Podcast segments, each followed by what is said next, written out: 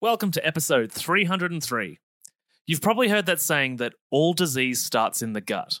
Well, did you know that challenges with getting proper sleep and the development of sleep disorders can also start in the gut?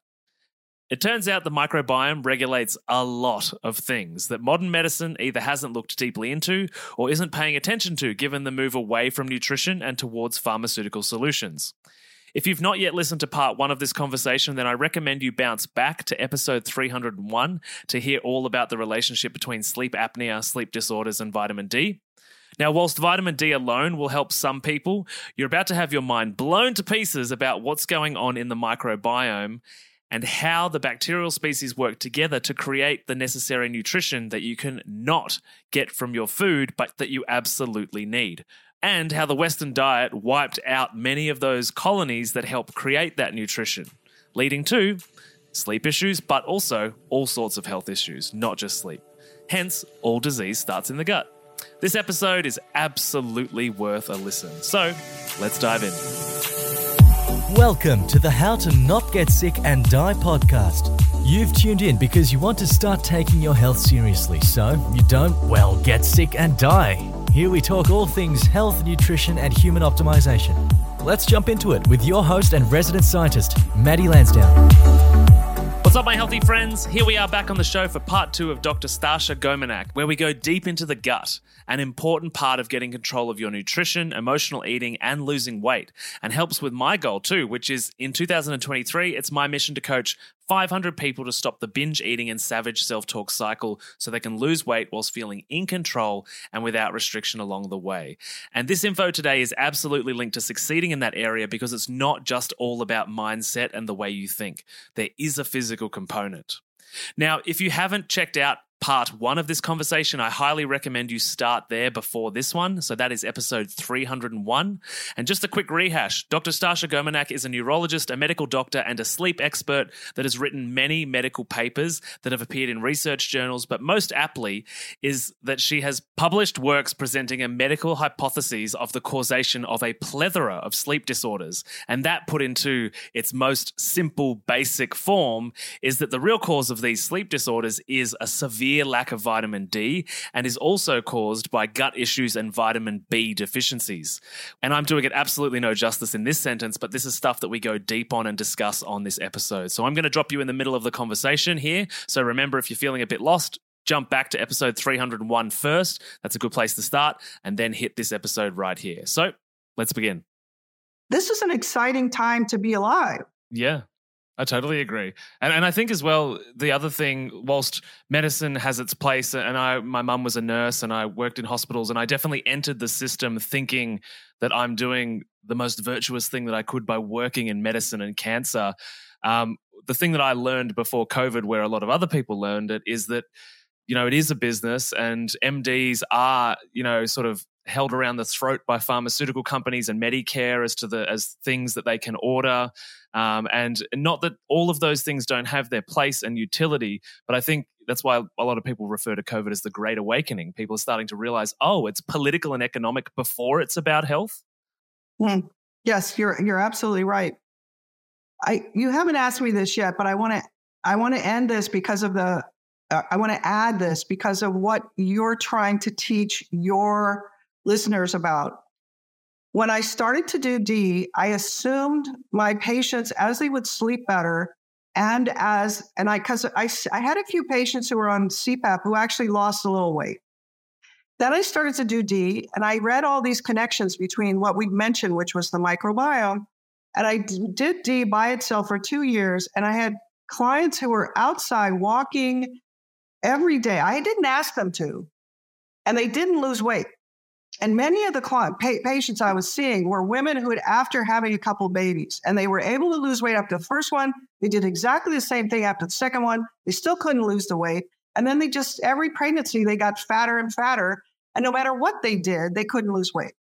It was only when we learned how to bring back the normal microbiome that my patients then started to lose weight. So in the background, there's also, it, there's not only shaming people for wanting sleeping pills, but there's also shaming people for being overweight when it's really an endocrine problem. Nobody would shame a fat bear in the fall.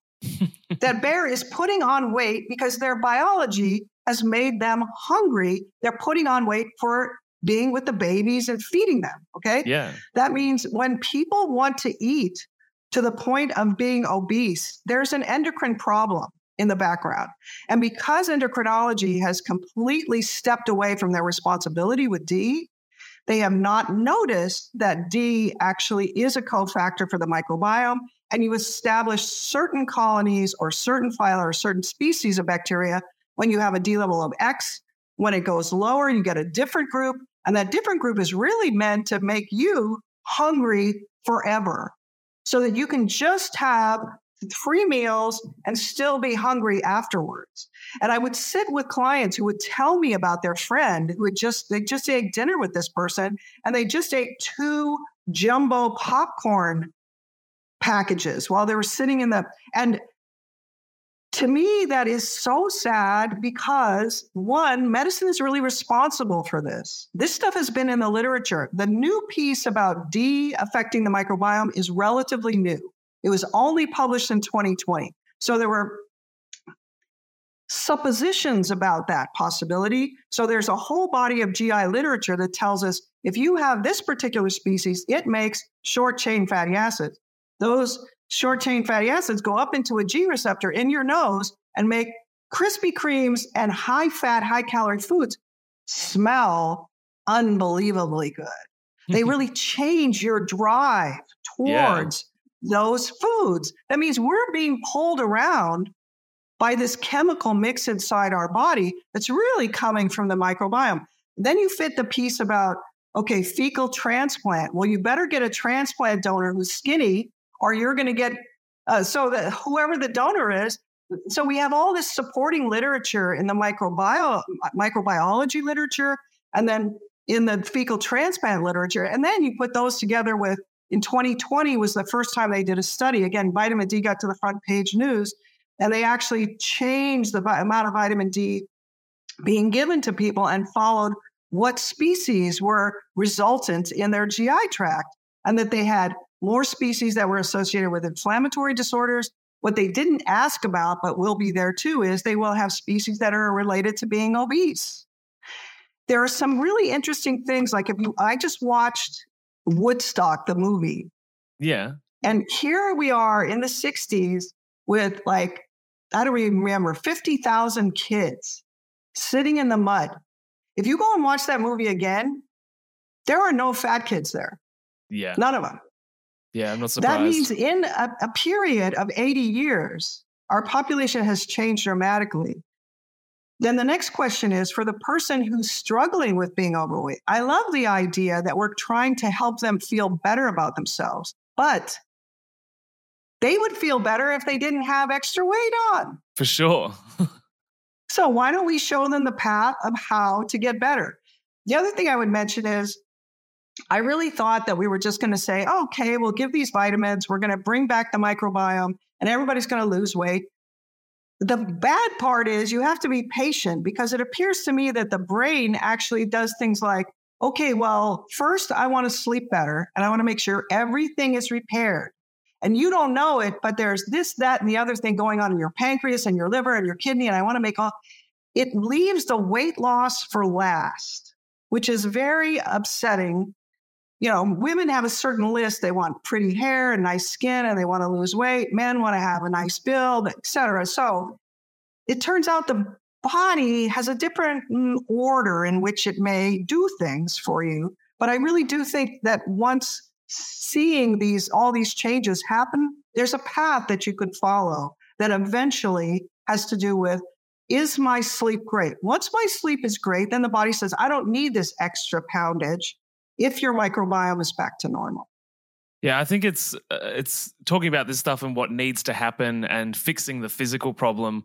Um, it, it's often such a lifestyle change for people that it's they listen to conversations or podcasts and they're like, not everybody can live like you, Matty. Um, you know, and uh, I mean, I would argue that because I've worked with plenty of mums that have got loads of kids that end up with totally changing their lives, you know, and and being able to self prioritize. And so, um, but I can understand that from here, the idea of getting your, you know, your bare feet on on the dirt or on the ground and walking outside and exposing yourself to the sun as often as possible, your actual skin. Um, you know, a lot of that feels like too busy, and plus it's too simple. So I'm not totally convinced. Too simple. That's a good one. So uh, uh, you stop me at any time. Uh, yeah, that's okay. Okay, so the, the next piece was so we get we have this clinical observation that everybody in my practice has a low D, and I've got sleep studies on almost all of them. And then we published this paper about the D being 60 to 80s being the range to have someone with a sleep disorder get better. Then everything falls apart. And at that point, I start to have this weird buttock pain where I can't sit down at the end of the day. And I tell this story because it's funny and peculiar. And it was so weird that it's not something I'm going to go into my doctor and say, hey, my butt hurts. Would you take yeah. an MRI on my butt? You know? And it never happened to me before. I'm running, I'm running the same amount. It doesn't hurt when I run. And then my patients start to come back with these pain complaints that are frequently generalized joint pain or more knee pain or more back pain or burning in their hands and feet. And because everything starts to fall apart, so their sleep is now worse again, despite a D of 65. So they've done everything I've asked them, but it doesn't last. And then right. what happens then is a patient brings me a book. Again, I think there's like divine intervention of some kind because she brings me this really weird book that's about a vitamin. I'm not into vitamins. I'm polite to people, but I'm not seeking them. And she brings me a book about a completely unrecognized vitamin, pantothenic acid, that still to this day, most of the literature says there is no such thing as pantothenic acid deficiency because it's in every food.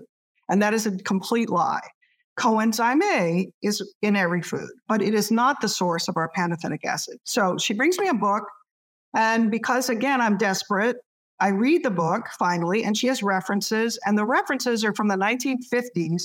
This very peculiar set of scientists are doing these creepy experiments on convicts where they're actually blocking pantothenic acid.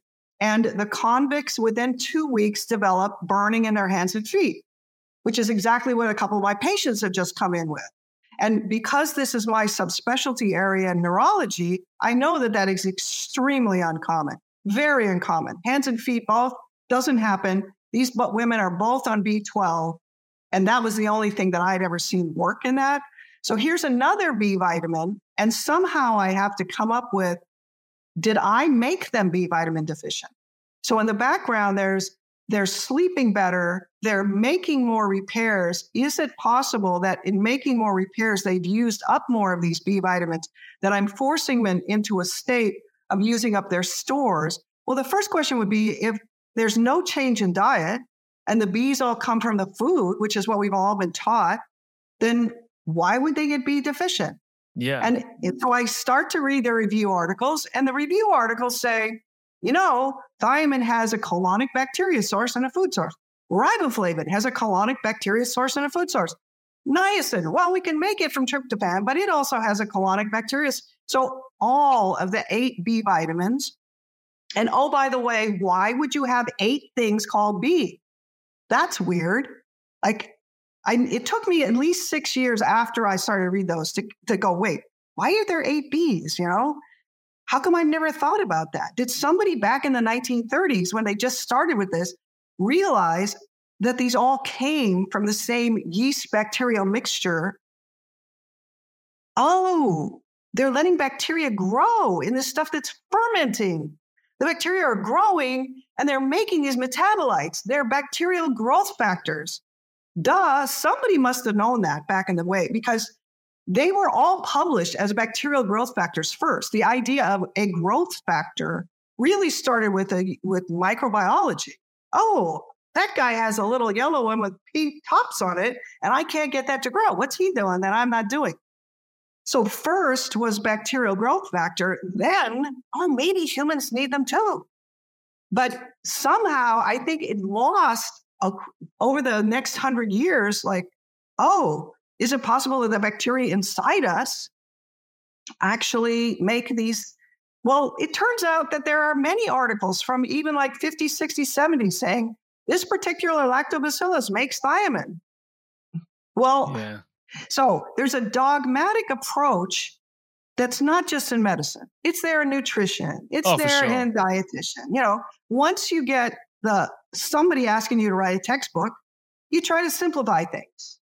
So, and and I'm doing the same thing. And I don't I don't want anybody to stay within these rigid rules. I want there to be a belief system in which you say, oh, well, at least most of the B vitamins are probably being provided by the microbiome. So I have these patients who I've forced into a B vitamin deficiency state, but I also happen to know that they all, well, not all of them, but many of them have IBS, that many of them have irritable bowel symptoms. So, and also it's now popular and common to take probiotics. So we all, GI literature has come to the place of saying, oh, we've got the wrong poop bacteria. So at that point, I'm like, well, that's interesting because maybe what's happened is D has affected the poop bacteria, and then the poop bacteria is not making the bees that it should. And because I gave D by itself, it wasn't exactly what those four happy, healthy phyla needed. They really needed their buddies. They have always existed as a four pack, and they're trading these bacterial growth factors back and forth. And there was actually an article published before mine that that looked at this in a totally different way, but had exactly the same idea. They said, look, we have only grown 2% of the 200 species that exist in our belly. That means we don't know anything about them. We're yeah. making up stuff right and left. Okay. Why haven't we been able to grow them? So they made that one question. And then the second one was we actually have access to a computerized program that knows every single gene that every single one of these bacteria has. So we have a huge amount of genetic knowledge, even though we haven't seen them in the wild, more or less. So they said, hey, we can use this genetic material and say, does this species make thiamine? Does it have the enzyme needed to make? Does this species, is this species requiring something from some other bacteria? And they came through an extraordinarily complex set of hypotheses to yes, it turns out that these four phyla exist as a foursome. They've been on this planet for billions of years, feeding each other these cofactors. And that means we, as multi celled organisms, came second. That piece is very difficult to get into people's heads because we've just spent 20 years talking about okay, which species should I take? And instead of thinking of it that way, we should really think of it as they get in there, and an outside living mom who's breastfeeding a baby, it spontaneously is selected for. D is a major part of that. But those bacteria like to be there inside of you, and they do all these important things for you. So, probiotics are probably not the right answer. Prebiotics, which means I feed my bacteria a certain set of things and then my bacteria feeds me is probably a better way of looking at it. I was going to ask uh, the prebiotic probiotic conversation because I guess there's there's two sides of the of the of the conversation, right? Which is one that the bacterial species have either been wiped out because the Western diet um, is you know destructive into the gut in that way, um, high sugar, you know, vegetable oils, all that kind of thing. So you're, you're possibly missing species. So, is it possible that we can? Well, first question is: Is it possible to reintroduce those through fermented foods? Um, and the second part is obviously that you know we then need to feed those bacteria so they produce the vitamins. I, I think that's a wonderful question. So let me tell you what I did, and then I'll tell you the answer to that, which I think is the answer is yes. Fermented foods are another way to do this. So here's the way I would put it together. I wound up giving B50 and taking it myself. And B50 is 10, 10 uh, sorry, 50 milligrams of each one of the eight B vitamins. So it's all eight. That's really important. They are very, very intertwined, both in the bacterial portion of this and in our biochemistry. That means you really need to take all eight. And if you take it in a big enough dose, what you're doing is recreating this B vitamin soup throughout the intestine. And that means that there are some of the good guys still living down there. They just didn't have the environment that favored them over the bad guys. So once Mhm. you give D and B50 together, then it turns out you've made the perfect environment and you better stop the B50 after three months. Because now that we're focusing on, there's a whole bunch that I left out, but ultimately, when our sleep fell apart with a good D level, it turns out we're deficient in something else. We add this B50, the sleep gets better, pain goes away. And there's an obvious answer, which is, oh, I just recreated the vitamin sources that these bacteria were looking for, and now they're f- being favored. Now, once you have the normal bacteria back, okay, one of the questions has been, or one of the statements that's been made that I don't think is correct is that our microbiome was taken out. And that description that we've changed our microbiome started in the 80s as well as the vitamin D deficiency state did, and when sunscreen and air conditioning and computers started. So much So changed. there's a nice parallel. Okay. Now, that doesn't mean that it's antibiotics alone. And there are two reasons why I don't think antibiotics were to blame. One is my generation and the generation before me received a lot of penicillin, a lot of tetracycline, a lot of different antibiotics, and IBS didn't show up until the 80s. The second is we actually stole the idea of antibiotics from the bacteria and the fungus that grow inside us. We did not make up this idea. So when those little animals come back in our belly, they are also there in our mouth, in our nose, in our ears, in the perineum, all of our skin. And they are making antiviral, antimicrobial, antifungal agents that kill their competitors. That means that those guys have always been part of our immune system locally, and they also contribute metabolites that are part of our biology.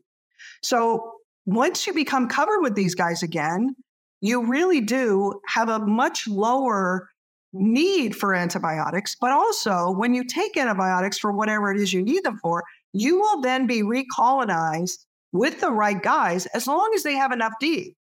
So, our little appendix that keeps all the library, now we're looking at the appendix as the library. It's at a 90 degree angle because when you poop out everything, they're sitting there and going, oh, it's our turn. And they they come out and they recolonize the whole GI tract again. Not for me. will- I had mine cut out at 13. yeah. I had mine cut out at 62. Now, mm-hmm. 13 is the normal time for appendicitis. 62 is not the normal time. So the reason why I know about this is because I got appendicitis about a year and a half after I converted my microbiome. I don't think that's by chance. I think, you know, the microbiome gets converted and then they get together and they get on their horses and they run down in the appendix. They go, okay, we're going to go on there and kill those suckers that are still left over. The bad guys are still down there. And nowadays they're really saying that was only a few years ago, but now they're really suggesting that we not take the appendix. Now somebody had a brilliant Yes. idea of what it's for, you know? So yeah, believe it or not, removing a part of the human body is an abstract idea. Yeah. Now, the next question would be why is it a normal why is it normal for teenagers? And it's partially because when you're a kid, you play out in the sun all the time and then you, as you get into your teens, you become a responsible adult and you might be a you might be a lifeguard, but you know, you might get other jobs in the summer too where you're not outside as much. So there's an age there in the late teens, early 20s where appendicitis is more common. Now, in the background, the other thing to remember is we stole penicillin from a particular fungus. That was that, that means that fungus was making penicillin. yeah. That means our bacteria are used to having antibiotics around them. They're used to battling it out. Now, the other thing that you said, which is really important, is what about fermented food? Because I was claiming that I gave D for two years. Their belly should have been corrected also, but it wasn't. In fact, we all had these bad things that happened to us. And I've continued to see those bad things. It's not that just in my patients. So if you give D by itself and you do not bring back the microbiome, the incidence of other low B related diseases goes up and up and up. And since everybody started D in COVID, this is going to continue to increase. If you bring back the microbiome, then you have the supply of the extra Bs.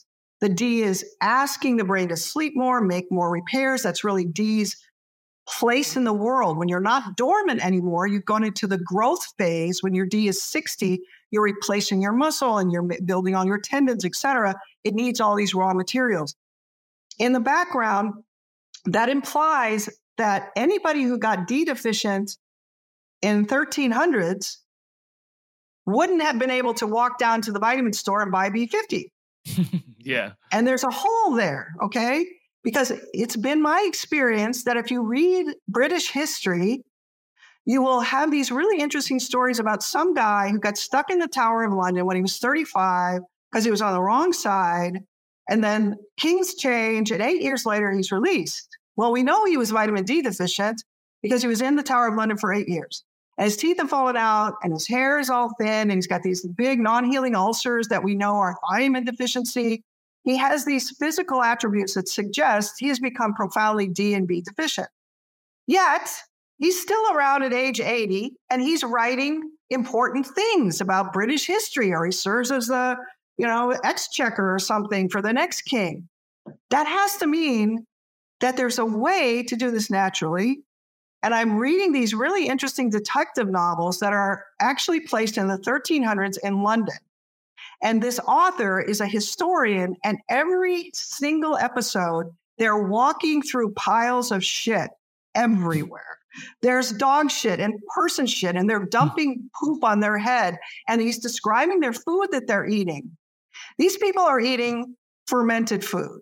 Okay, we're calling it fermented, but that means that the movement towards fermented food is really doing exactly the same thing as B50. What you're doing with that is you're letting the cabbage rot. Then what's happening there is the bacteria are growing, they're secreting these metabolites that are vitamins. Then the bacteria die as it gets more vinegary. And the fermentation process has been purified by humans so that you won't be growing the bacteria that kill us.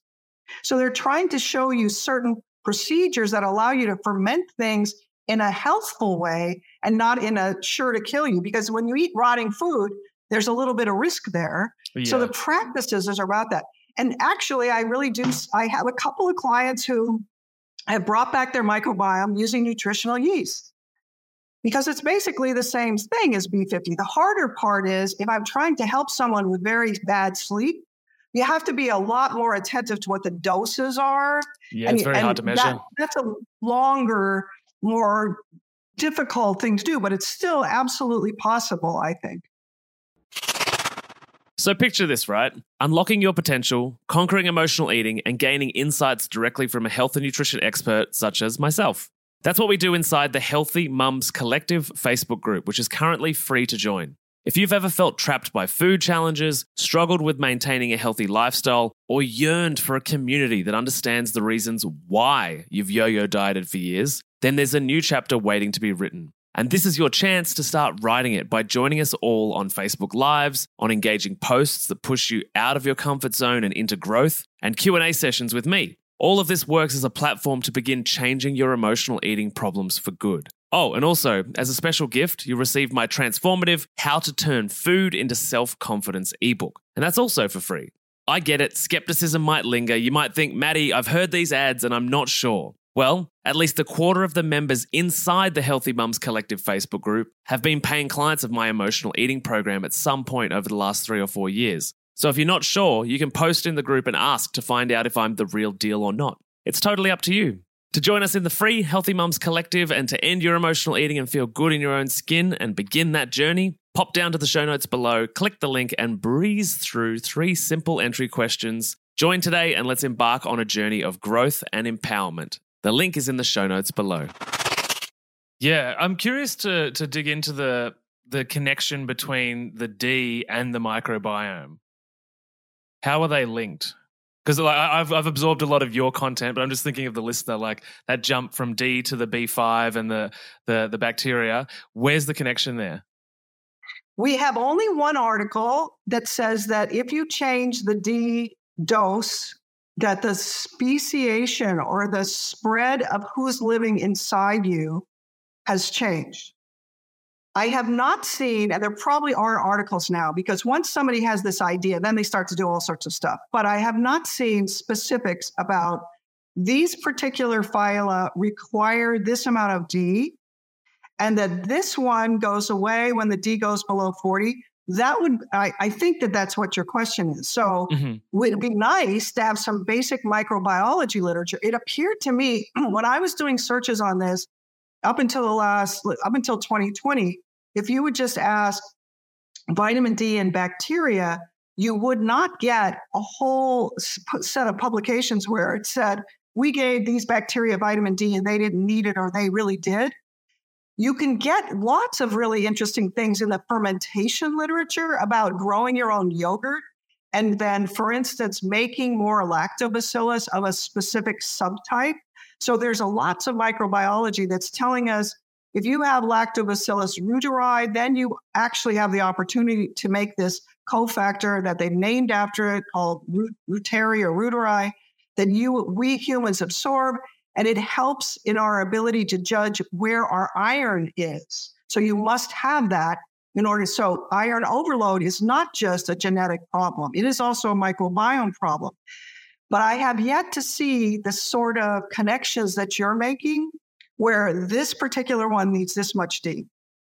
However, there are some really interesting other things that I think we should add right here, which is in 2020, Francesca Guida in Italy did an article using mice where she lowered the amount of D and she wanted to make the see if there was a connection between the species that were living inside the mouse's belly and the mouse's ability to make endocannabinoids. So there's another set of things that I don't speak a lot about publicly, but they are very important. Endocannabinoids are chemicals that we use in our brain and our spinal cord during development to have a normal nervous system. They are also needed to be sustained over time. And they are very important for inflammation, for appetite, for thinking, for sleep, for weight. They have multiple effects throughout the body. When you lose the normal microbiome, it turns out that Francesca Guida showed that when you lower the D, certain species die off. They were responsible for making the the backbone or the raw materials that became the endocannabinoid in the mouse. And then she produced mice who had a misperception of light moving touch. So it has a specific name that's called tactile allodynia, which means touching someone misperceived as painful. So this would right. usually be the way you would pet your animals, and it would be pleasant and it would make them purr or whatever. And it's pleasant for us. But autistic kids, it's unpleasant. So that sort of misinterpretation of a sensory experience is what happened in the mouse. And she was actually able to show the electrophysiology of that in the spinal cord and then able to correct it by giving back a chemical that is similar to anandamide, which is our endocannabinoid. So she actually traced it through the developmental part of the mouse, spinal cord, and brain. And then you can fix this by giving an endocannabinoid like chemical. This is why CBD and things like it that have been completely ignored because the US vilified cannabis. That means that the actual research, the reason why so many people are seeking CBD and THC is because they are deficient. In someone yeah. who is not deficient, they get hallucinations or they feel weird and they're like, I'm not going to use that. And the person who's deficient, they are supplying something that you cannot get in any other way. If you are not able to make it yourself, your nervous system is actually abnormal. And now it is normalizing your, your ability to sleep, your ability to perceive pain correctly, that sort of thing.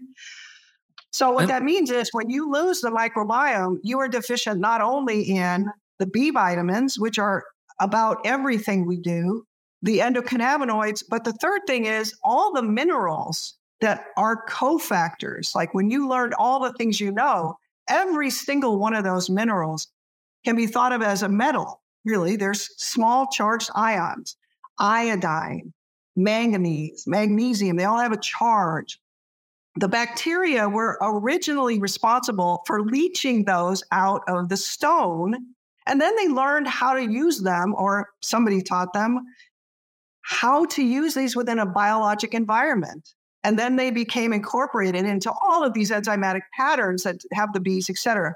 when you lose your microbiome, it's apparent that they were part of our ability to sense whether or not we needed more copper, whether we needed more zinc, et cetera.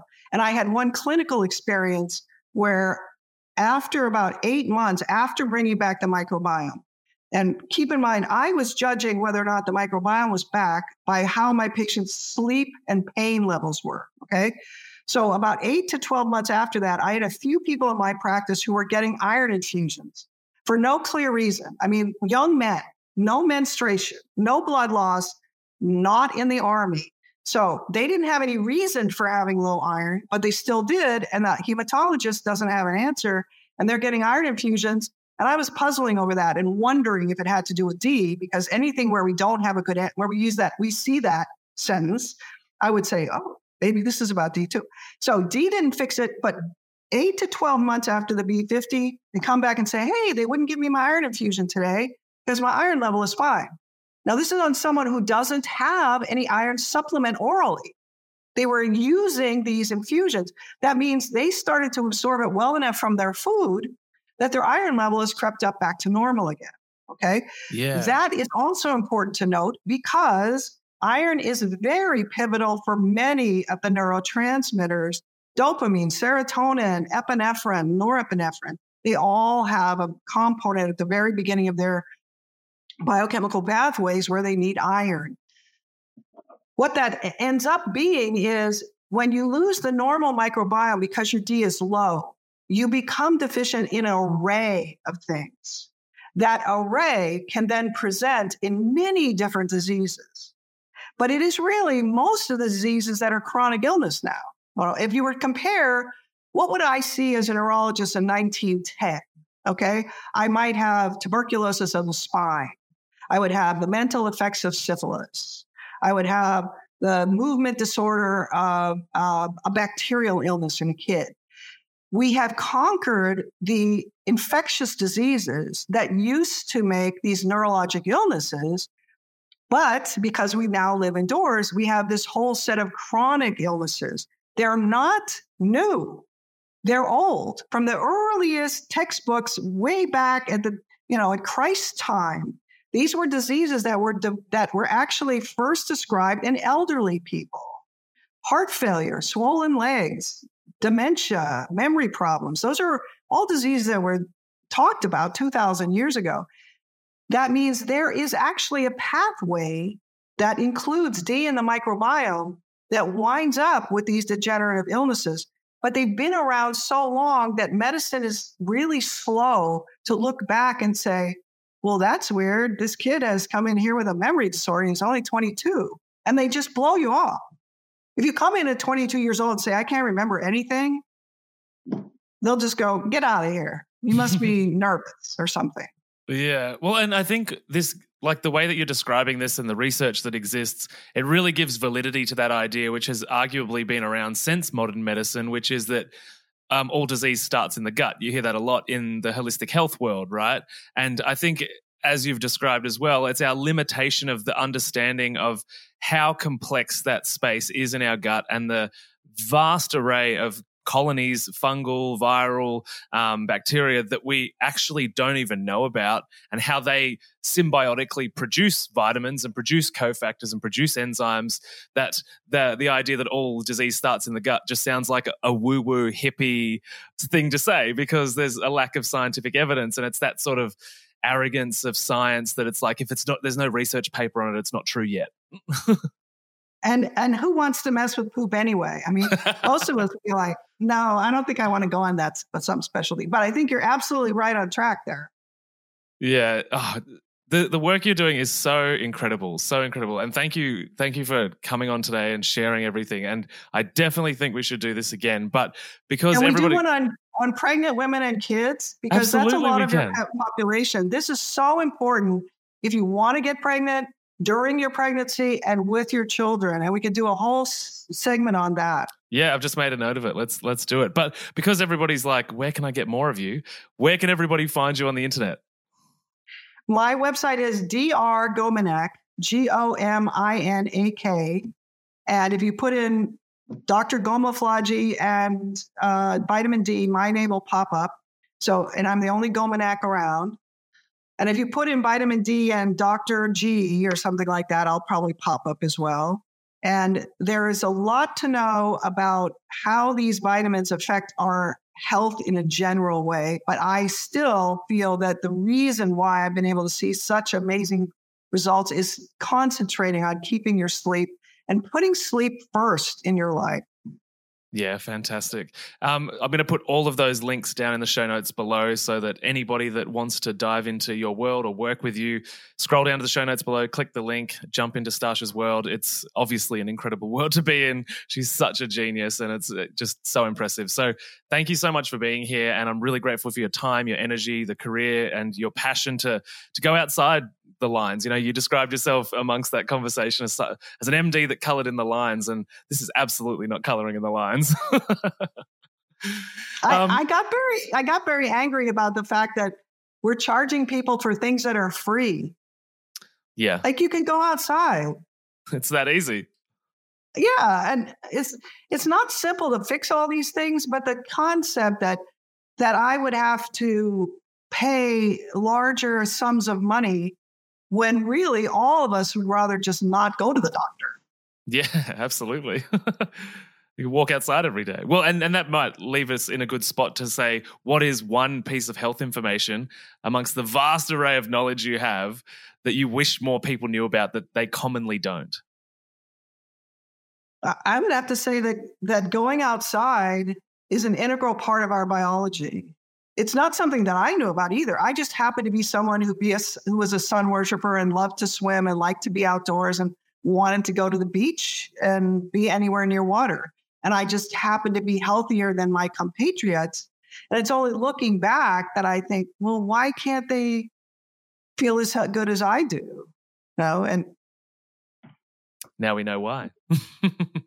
oh, well, it's that I'm simplifying, but it's still a really yes. important concept. Absolutely.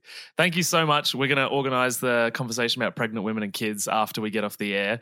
But uh, very grateful for your time and for being here. And I know everyone's going to love it. So thank you so much. we'll catch you soon. Thanks for listening to the How to Not Get Sick and Die podcast. If you love this episode and health information is your thing, then please consider subscribing to the show. And when you're done, head over to iTunes, Google Podcast, or whichever app you use, and we'd be grateful if you could leave us a five star rating and write a review sharing your opinion on the show, as it really helps the podcast grow. Thanks so much, and I'll see you on the next episode.